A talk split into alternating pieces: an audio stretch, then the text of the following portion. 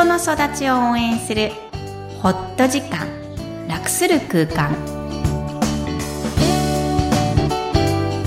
皆さんこんにちは、声ラボの岡田です。皆さんこんにちは臨床心理士のみきこです大家好 Hi everyone みきこさんよろしくお願いします。お願いします本日は1月8日ということなので、成人式なんですよね。そうですね昔、1月15日だったんですけど、うん変わって第2週の月曜日にああ、そっか。もう固定なんですよね。ね。はい。我々世代は15日に愛着があるんですけど、はい。なんとなくね、2週、あ8日とか言われると、あれ何の祝日だったかなって思っちゃいますよね。そうですね。でも今年成人になった方、おめでとうございます。ね、今は成人式が、うーん、いろいろ議論をされていますけども、はい。思い出あります？岡田さん。私はですね、もう大学の時には、東京に出てきてて、うん一人暮らししてたんですけど、うん。その時にはもう、住民票を移して、東京の方に やってたんで、そうすると、東京の方から、そうかそうか。成人式のうんうん通知来るので、まあね、地元ではないから、知り合いがいなかったんで、もう特に出席することなく、まあ、過ぎていきましたね。そうか。え、それ考えて住民票を移さないってことはなかったの？私そう考えてますそ。こまで考えてなかった。あの、お友達に会うために、うん成人式がを超えるまでは、うん。住民票お願い移さないでって、私も東京出てきた人間なんですけど、いや、そんな考えせずに、そう普通に。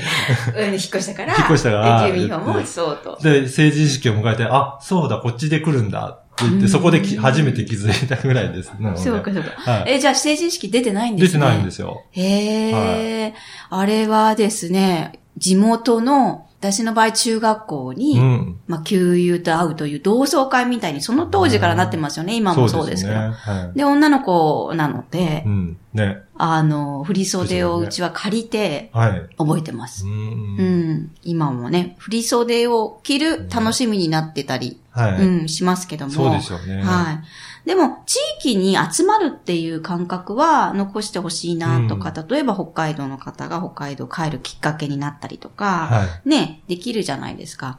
今でもやっぱり東京に出てくる人多いので、い。うん。もしくは関西にね、大阪に出てくる人も多いと思うので、はい。成人式、末永く 続いてほしいなと思そいうま。ですすね。はいはい。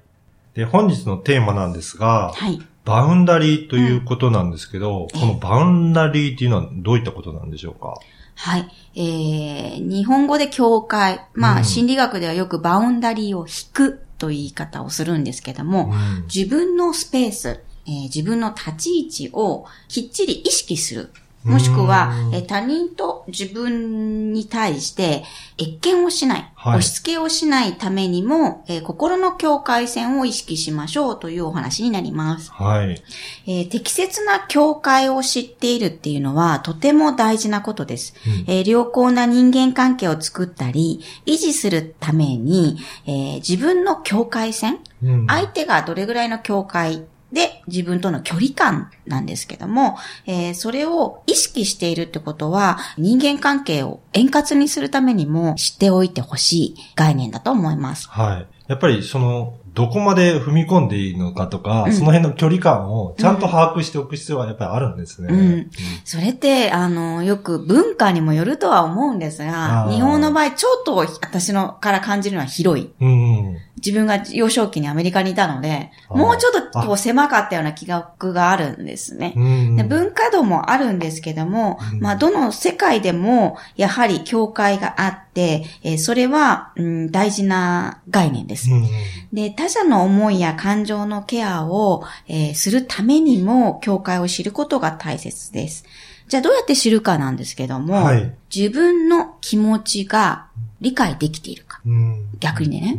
つまりそういう人っていうのは、相手を優先させてしまうので、自分の気持ちを二の次にする傾向があるんですね。はい。そういうタイプは相手の境界が自分の方にぐっと近寄ってくる。うん。逆に自分の気持ちを大事にしすぎて、それしか考えられなくなっちゃう人は、相手の気持ちを考えるスペースがなくなってしまう。だそうした場合は、まあ自分の気持ちを先に考えてもいいんですけど、あれ？じゃあ、このケースに関しては同じ事象では、相手はどんな気持ちをしてるんだろうってうん一回考えてみる。うんそうするとバウンダリって、こううまくゴムのよううにん、こう柔軟で、えっ、と、戻ってくるっっていう感覚だと思います。岡田さんはどっちタイプですかね？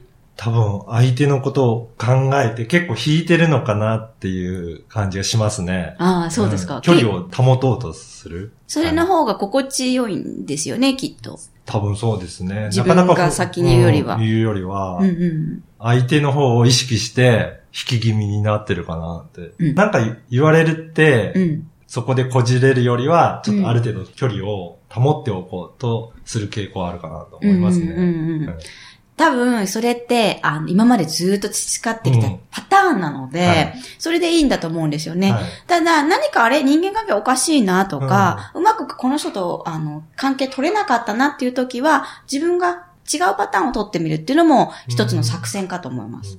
例えばどういうふうにパターンありますかね？今の場合、岡田さんは引いた方が楽なので、はい。先に自分の気持ちを言う。あー相手の聞くよりも。で向こうも引いてる人かもしれないんですよね。うん引くと引くとプラスとマイナスにならないので、先に伝えてあげると、相手は引きたい人なので、うんうん。ちょっとこう関係が良くなる。そうですね。あ、じゃあ自分から気持ちを言ってみると、その関係性がまたちょっと。開けてくるかもしれないあそうなんですね。だから両頭使いである方が、まあ引き出しがたくさん増えるのでそうですよね人間関係も良好になるかもしれませんよね。はい。でも、まず、えーどちらにしろ自分を大切にするってことを、がとても大事です。うんつまり自分の気持ちがわからないと、相手の気持ちもわからないので、何よりも自分を大切にするっていうことが、えーとても大事だと思います。はい。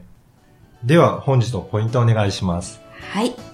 人と自分の間にある境界線、バウンダリーを引くことはとてもとても大切な行為です。相手も自分も大切にすることになるからです。今日も一日お疲れ様でした。この番組ではお悩みや質問を受け付けています。育ちネット多文化で検索して、ホームページからお問い合わせください。みきこさんありがとうございました。バイバイ。